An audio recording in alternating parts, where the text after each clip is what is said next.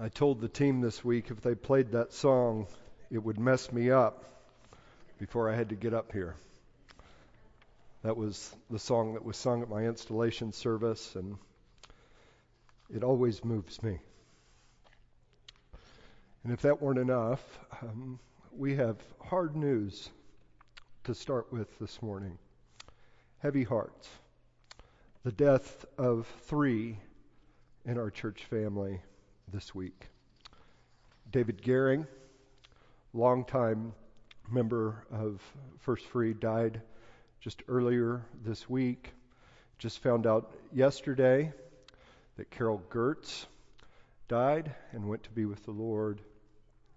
And what is more, Tim and Ashley Coltrane lost their baby girl, Allie, this week to stillborn death.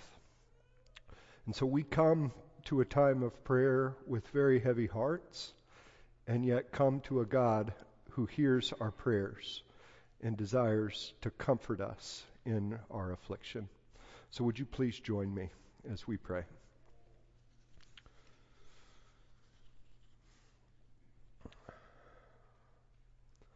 Father, we need you.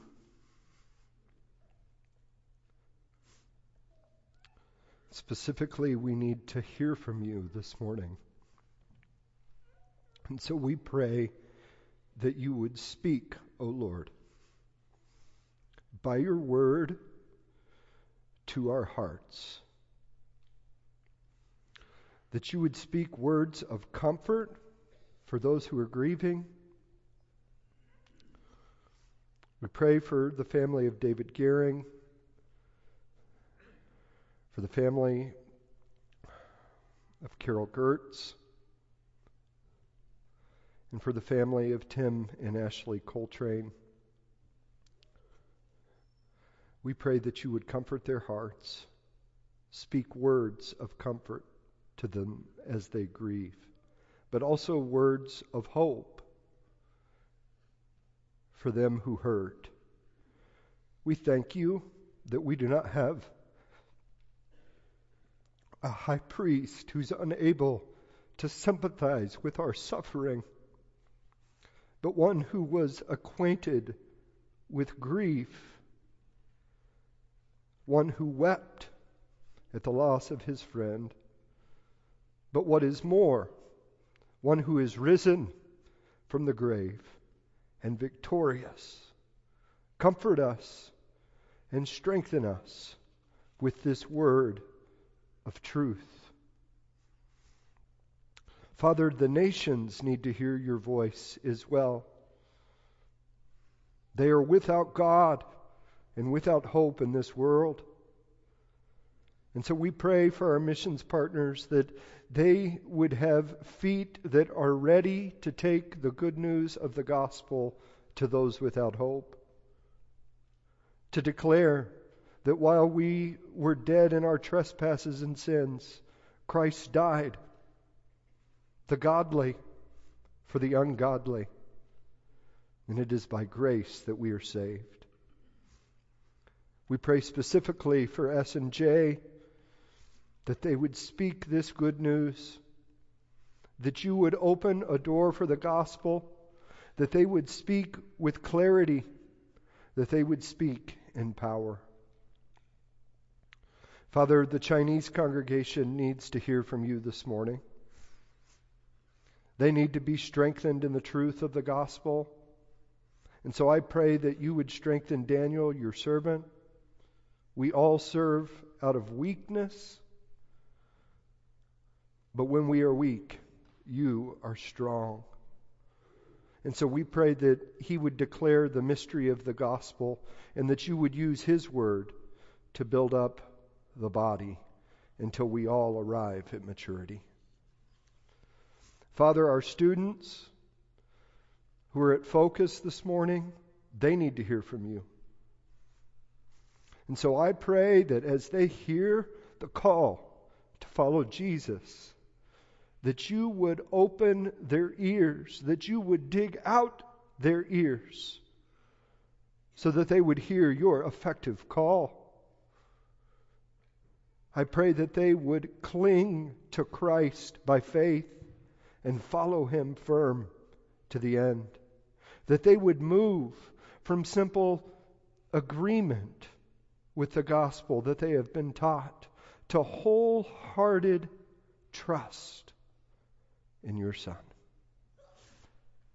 We need your Spirit to do this work in them. Father, lastly, we here gathered this morning need to hear from you. Not from me, but from you. And so I pray that you would use your word, which is breathed out by your Spirit, to communicate to our hearts, to cut us to the deep, that we may be convinced of the good news of the gospel, convicted of sin, and comforted with the hope that is ours through your Son, Jesus Christ. May you do all of this for the sake of your glory and for the good of your people whom you love. We ask in Jesus' name. Amen. If you would please open your Bibles to first, well, Second Samuel now. Second Samuel chapter 1.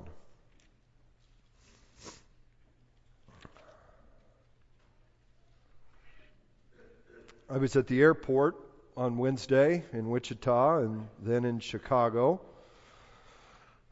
And as I was getting my lunch, I noticed a number of people walking around the airport with dirty foreheads. I thought, this is odd.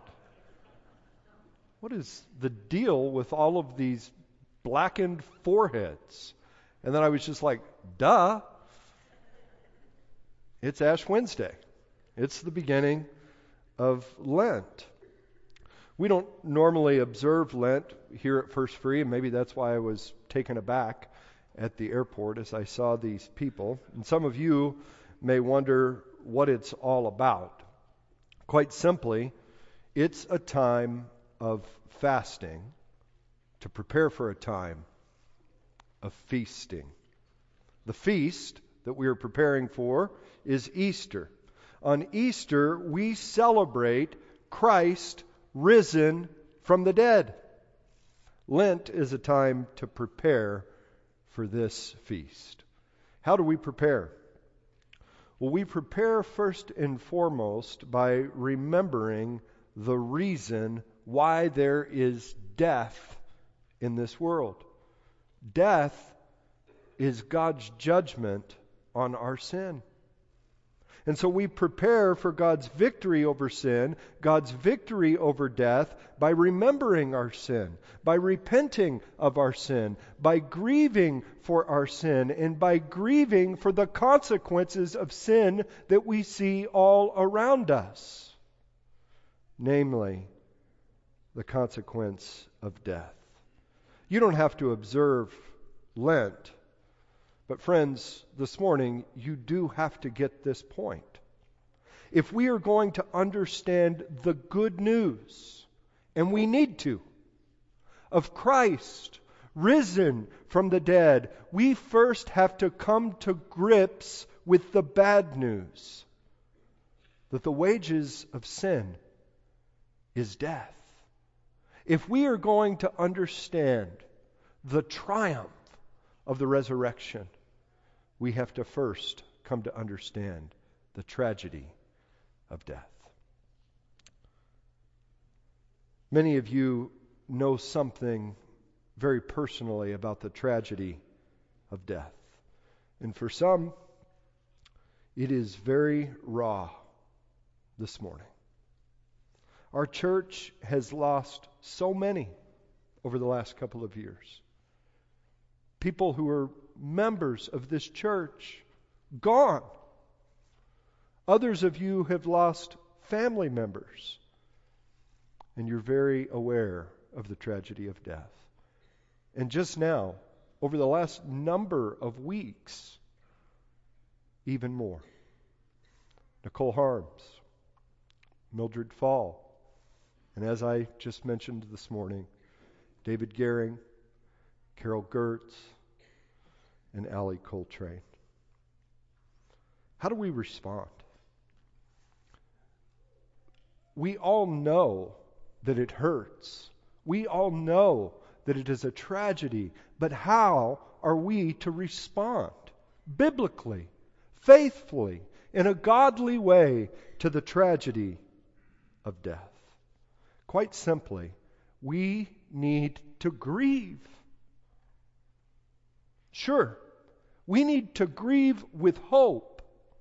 But I am afraid that in the evangelical church, we have focused so much on the hope that we have forgotten the real call to grieve. We need help to learn how to grieve. And yes, to grieve with hope. And we are given help in our passage this morning. My main text this morning, I was going to cover chapters 31 and all of 2 Samuel 1, but I have decided to simply cover 2 Samuel 1, verses 17 to 27. It's a song of lament. It's David's song. David's response to the news of the death of King Saul. It's really quite remarkable. If you've been tracking with us at all in the series in 1 Samuel, we know that Saul considers David his enemy. Wouldn't you think that David would be rejoicing that the man who has been trying to kill him is now dead? But he does not rejoice, he does not celebrate. He pours out his heart in lament and in grief. But that's not all. In verse 17, we see that he writes down his lament so that the people of Israel might be taught to lament for Saul's death as well. But this song was not only important for the people of Israel 3,000 years ago, God, in His wisdom, has preserved it in our Bibles so that we, the people of God, might also learn a lesson about grief and lament in the face of the tragedy of death. And so, let us go to school this morning and learn from David's song how we are to respond to the tragedy of death. Would you please stand for the reading of God's Word? 2 Samuel chapter 1, beginning in verse 17. And David lamented with this lamentation over Saul and Jonathan, his son. And he said, It should be taught to the people of Judah. Behold, it is written in the book of Jashar. He said, Your glory, O Israel, is slain on your high places. How the mighty have fallen. Tell it not in Gath. Publish it not in the streets of Ashkelon, lest the daughters of the Philistines rejoice, lest the daughters of the uncircumcised exult. You mountains of Gilboa, let there be no dew or rain upon you, nor fields of offerings. For there the shield of the mighty was defiled, the shield of Saul not anointed with oil. From the blood of the slain, from the fat of the mighty, the bow of Jonathan turned not back, and the sword of Saul returned not empty. Saul and Jonathan, beloved and lovely, in life and in death, they were not divided. They were swifter than eagles, they were stronger than lions. You daughters of Israel, weep over Saul, who clothed you luxuriously in scarlet, who put ornaments of gold on your apparel. How the mighty have fallen in the midst of the battle. Jonathan lies slain on your high places. I am distressed for you, my brother Jonathan.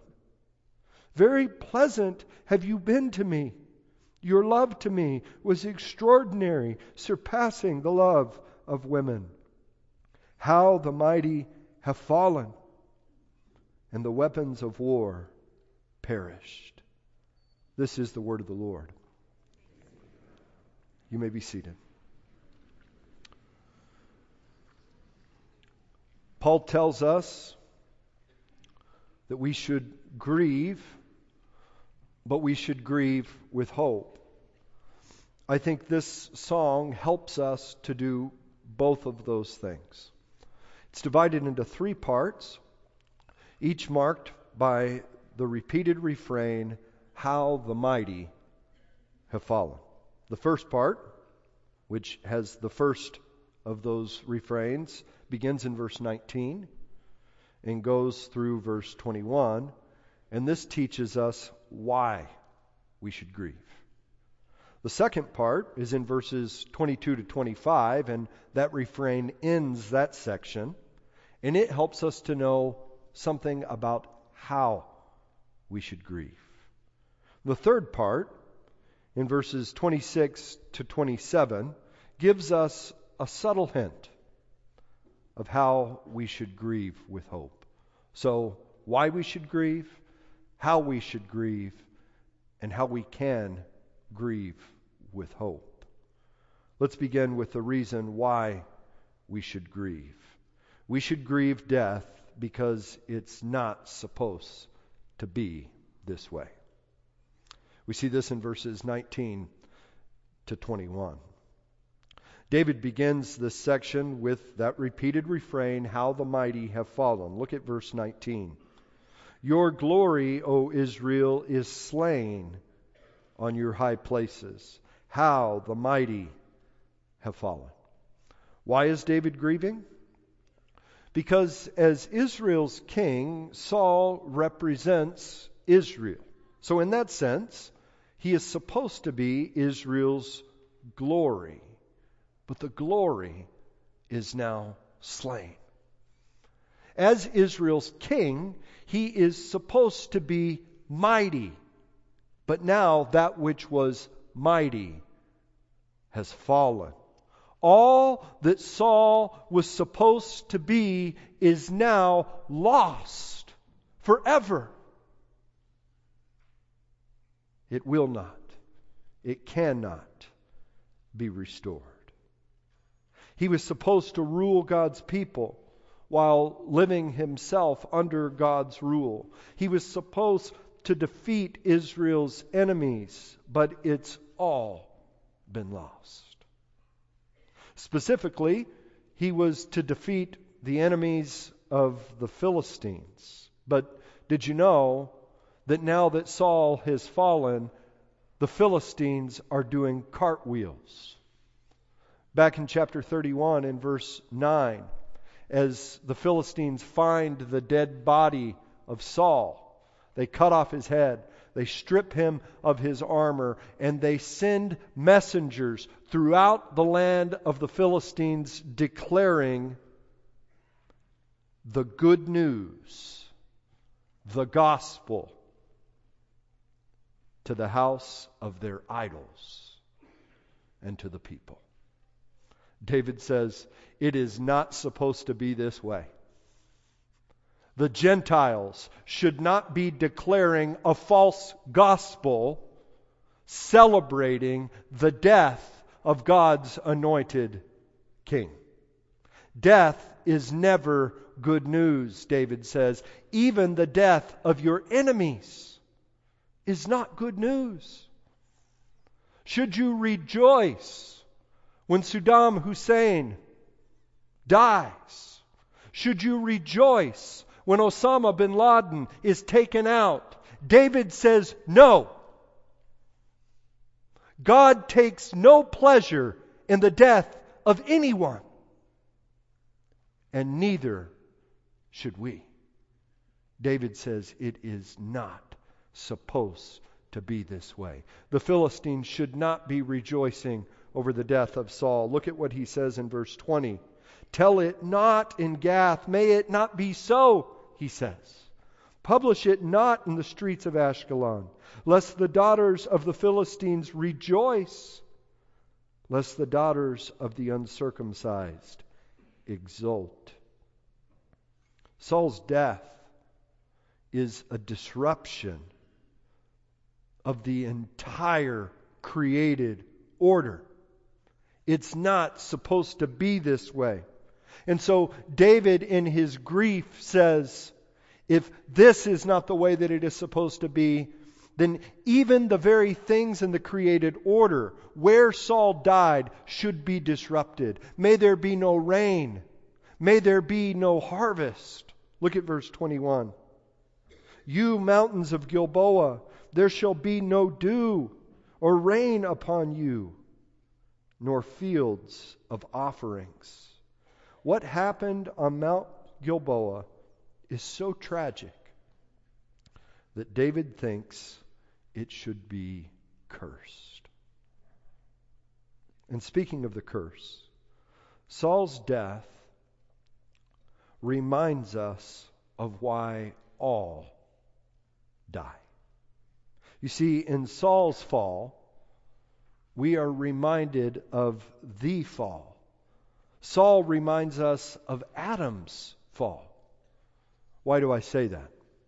Well, why did Saul fall? We've talked about it. We were just reminded of it last week. It was because of Saul's sin. But notice how similar the story of the sin of Saul sounds to the sin and the fall of Adam. Saul was made ruler over the people and the place of Israel. He was promised that if he would listen and obey God's voice, that it would be well with him and it would be well with the people. He would be blessed. But if he failed to obey God's voice, if he rebelled against God's word, he would be swept away. And Saul didn't obey God's voice.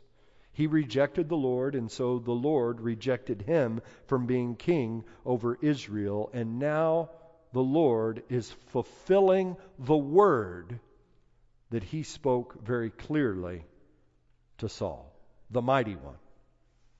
The one God appointed to rule has fallen dead on the battlefield. Doesn't that sound very similar to Adam? the representative of all humanity, who too was given a position of authority in the garden and even a commission to spread the image of God, the glory of God to the very ends of the earth. He was promised that if he would obey God's voice, he would be given life and blessing. That was the way that it was supposed to be. But he was also warned that if he would not heed the voice of God, that he would surely die. Tragically, Adam rebelled against God's word. He fell. He was banished from the garden and he died. And through his fall, all of humanity is fallen. Through his death, death has spread to us all. Friends, what I want you to get from this is that it's not supposed to be that way. That was not God's intention in creation. Death, every death, is a reminder of that. And Saul, like Adam, his sin led not only to his own death, it led not only to his own fall, it led to the death of many in Israel. Look back at chapter 31, verse 1. Before we're even told of Saul's death, we see the consequences of his sin. The men of Israel fled before the Philistines and fell, slain on Mount Gilboa. Then in verse 2, we read that the Philistines struck down Saul's sons.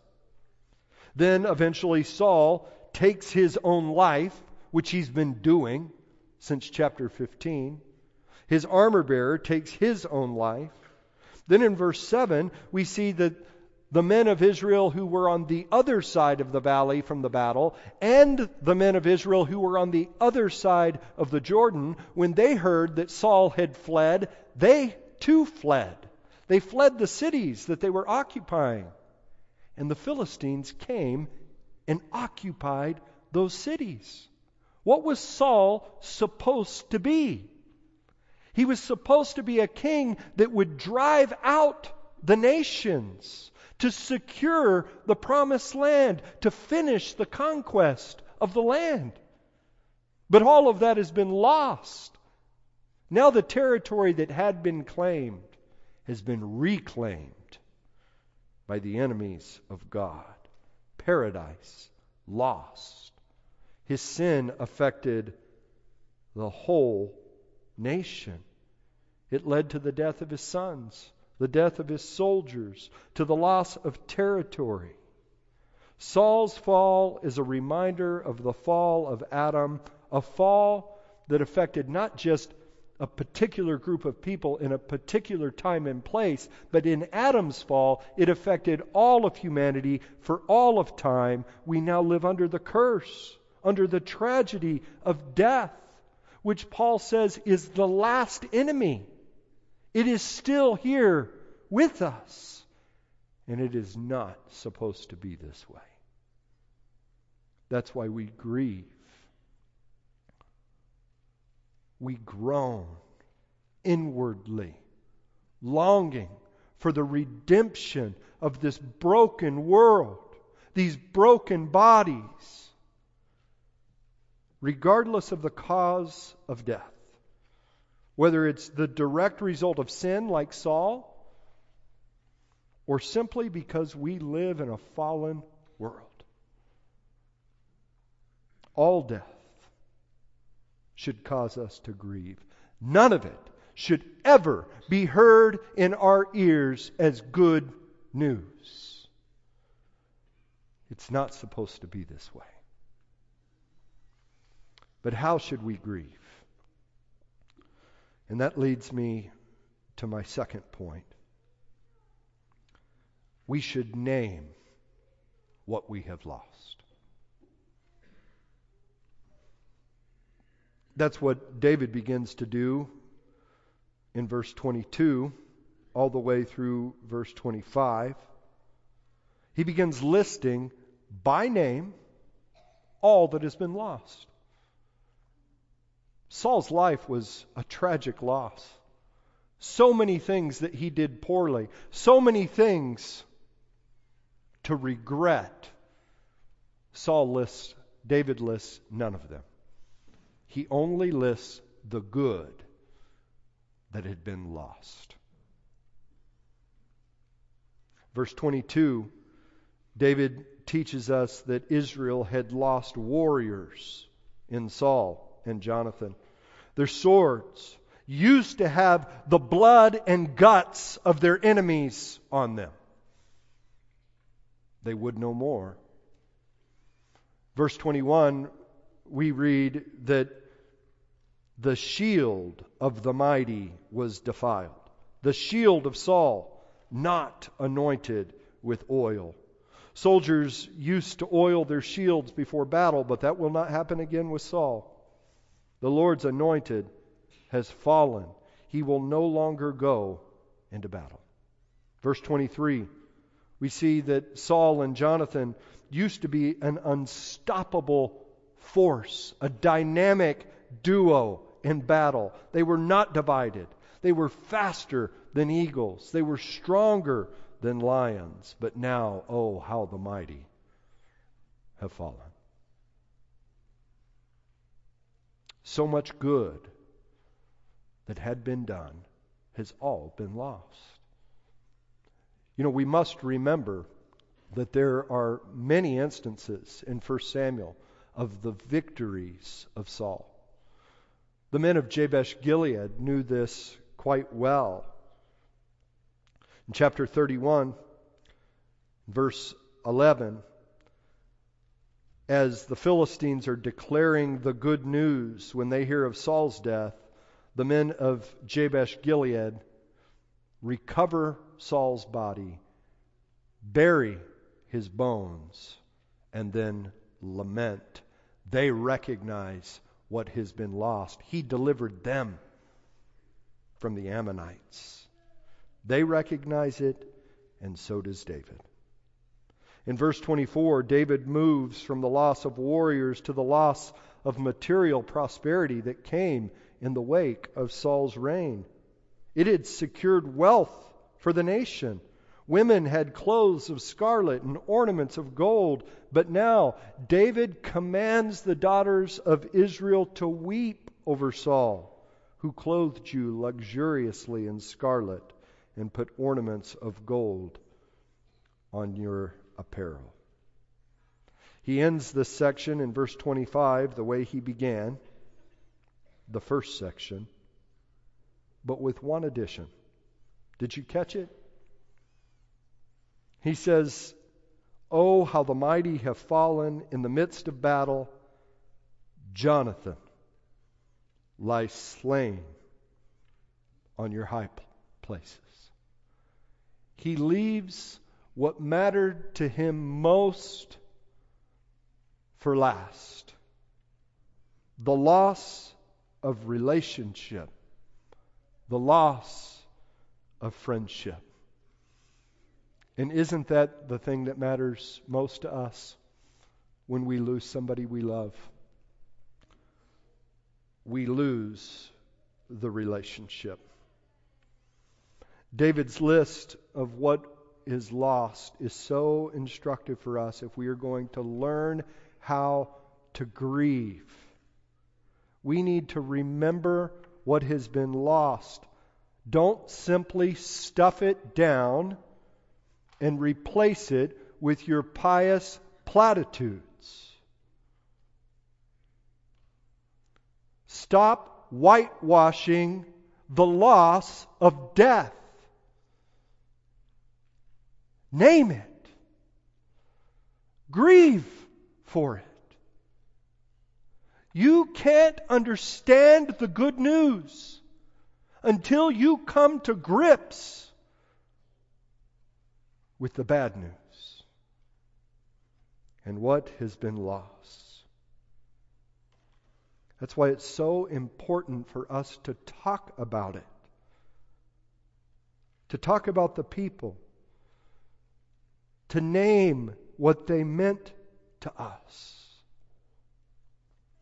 Our grief will always match the value that we put on that which was lost. When you grieve greatly, when you can't control yourself anymore, you need to hear this. It is not because you don't have faith, it is because you have great love for the one that you have lost. Hopefully, you have learned something about why we should grieve death. It is not the way that it is supposed to be. And something about how to do that. We must name that which is lost. But how do we do the thing that Paul tells us to do? To grieve with hope? That's the final question. And our passage doesn't give us a direct answer to this question, but it does point us in the direction of an answer. Obliquely, subtly, but I believe truly. What follows in verses 26 to 27 really stands out. Up to this point, we have tight poetic structure beginning with the refrain in verse 19, ending with that refrain in verse 25. But then in verse 26, the symmetry, the meter is broken as David pours out his heart regarding Jonathan. This is what he says in verse 26 I am distressed for you, my brother Jonathan. Very pleasant you have been to me. Your love to me was extraordinary, surpassing the love of women. Now, some have had the audacity The gross audacity, I might add. To say that this is referring to a homosexual relationship between David and Saul. This couldn't be further from the truth. People that make such statements show that they don't know how to read. Remember, this is a public lament. A public lament for Israel. And the Old Testament expressly forbids homosexuality, homosexual practice. It is punishable by death. The New Testament also expressly forbids homosexual relationships. So that is not what this is. When David calls Jonathan's love for him extraordinary, surpassing the covenant relationship with a woman, he is speaking of something else. What is he speaking of? We're told very explicitly if we will simply read in 1 Samuel 18, verses 3 to 4. 1 Samuel 18, verses 3 to 4. There we read Then Jonathan made a covenant with David because he loved him as his own soul. Notice how he loved him. He stripped himself of the robe that was on him and gave it to David and his armor and even his sword and his bow and his belt. The love between Jonathan and David was a covenant love. What does that mean? Remember, who is Jonathan? He is the heir to his father's throne. But Jonathan repeatedly acknowledges that David is the king of God's own choosing. David is the one who would perpetually hold the throne. And so Jonathan lays all of the tokens of kingship at David's feet. In this act, he is acknowledging his allegiance to David as king, renouncing his claim to the throne, accepting David's reign. And in turn, David promises to act kindly with him and kindly with his family. If you are with me, it will be well with you. Here we find a small hint that points to the hope we can have in death. To grieve with hope, we must be in covenant relationship with the risen King. In 1 Samuel, we see hence that those who align themselves with Saul will suffer, but those who align themselves with David will be safe. God is at work in removing Saul, he's at work in raising David. Just as Hannah had predicted would happen in the first song. See, there's three songs in Samuel the beginning of Samuel, the end of 2 Samuel, and right here in the middle. Hannah had predicted this would happen in 1 Samuel 2. The bows of the mighty are broken, but the feeble bind on strength. The Lord kills and brings to life. He brings down to Sheol and raises up. The Lord will judge the ends of the earth. He will give strength to his king and anoint or exalt the horn of his anointed. And this is now what is happening. Saul died on one day. And the people, I bet, are wondering who would be king? What would happen to the nation of Israel? The people had hoped that this king would save them. But God was giving the kingship to another, someone better than Saul. And on the third day, we are told, after Saul's death, David was handed his crown he would be king. The chapters that follow show us that God is establishing David's throne, but even more in 2 Samuel 7, God makes a covenant with David that his throne would endure forever. As we trace the succession of the Davidic monarchy, we see a steady decline in king after king that ends in a heap of ashes in the Babylonian exile. But then, 400 years later, comes Jesus, the Son of God, born of the Virgin Mary, the Son of David. He takes the throne of David, but unlike the mighty kings of the nations, he doesn't defeat his enemies at his first coming. Instead, he dies for his enemies. He is hung on a cross. This left his disciples in deep distress. How could it be that our King has been slain on Mount Golgotha? We had hoped that he was the one who would save Israel. Their hopes were dashed. But then on the third day, he was raised up from the dead, ascended into heaven, and is now seated at the right hand of the throne of God. He is the victorious, everlasting King. And this is the connection to Jonathan.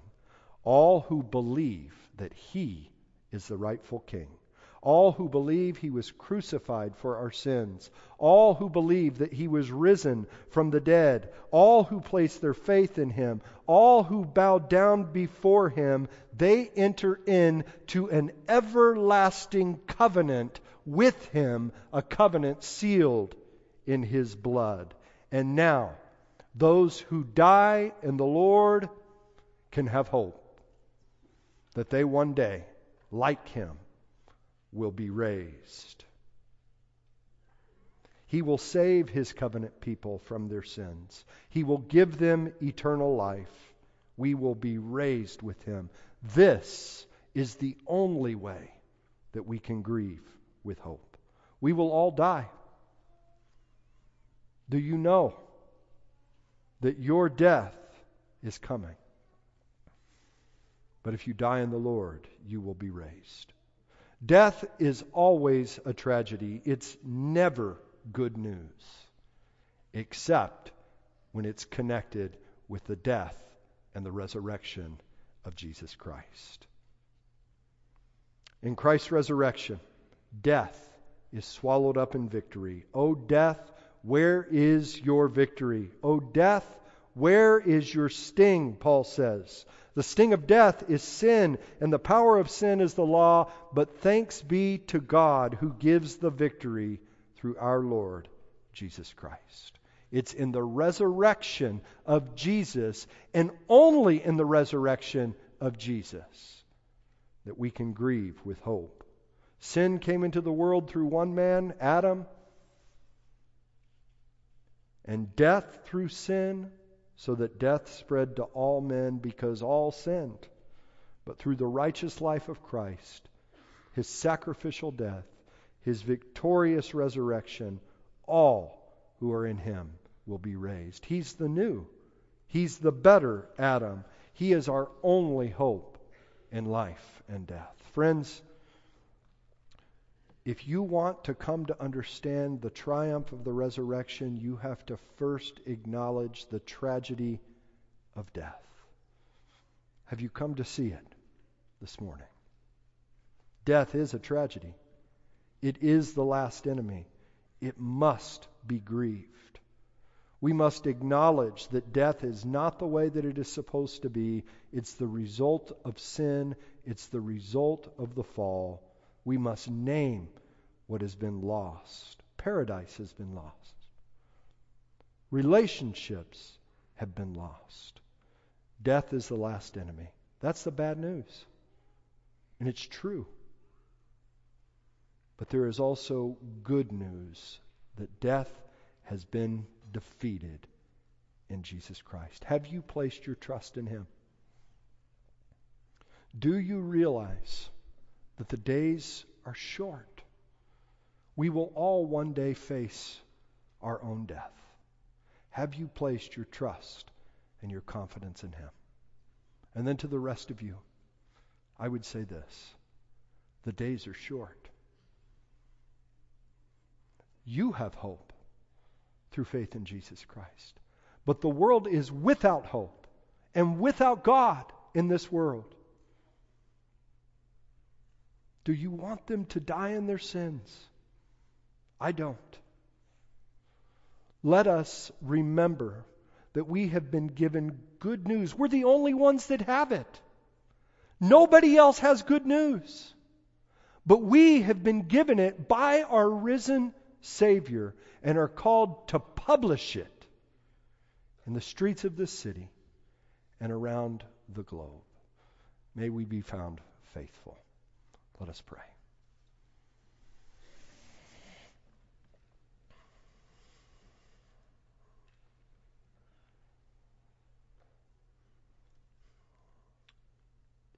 Father, we thank you for the real comfort that is ours through the death and resurrection of your Son, Jesus Christ.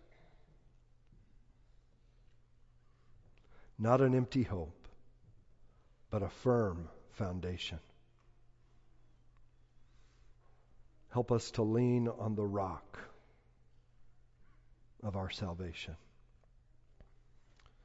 For those who are in the throes of grief, I pray that you would help them to grieve well,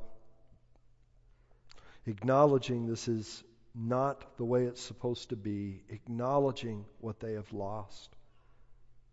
Be gentle with them, Lord, in this process.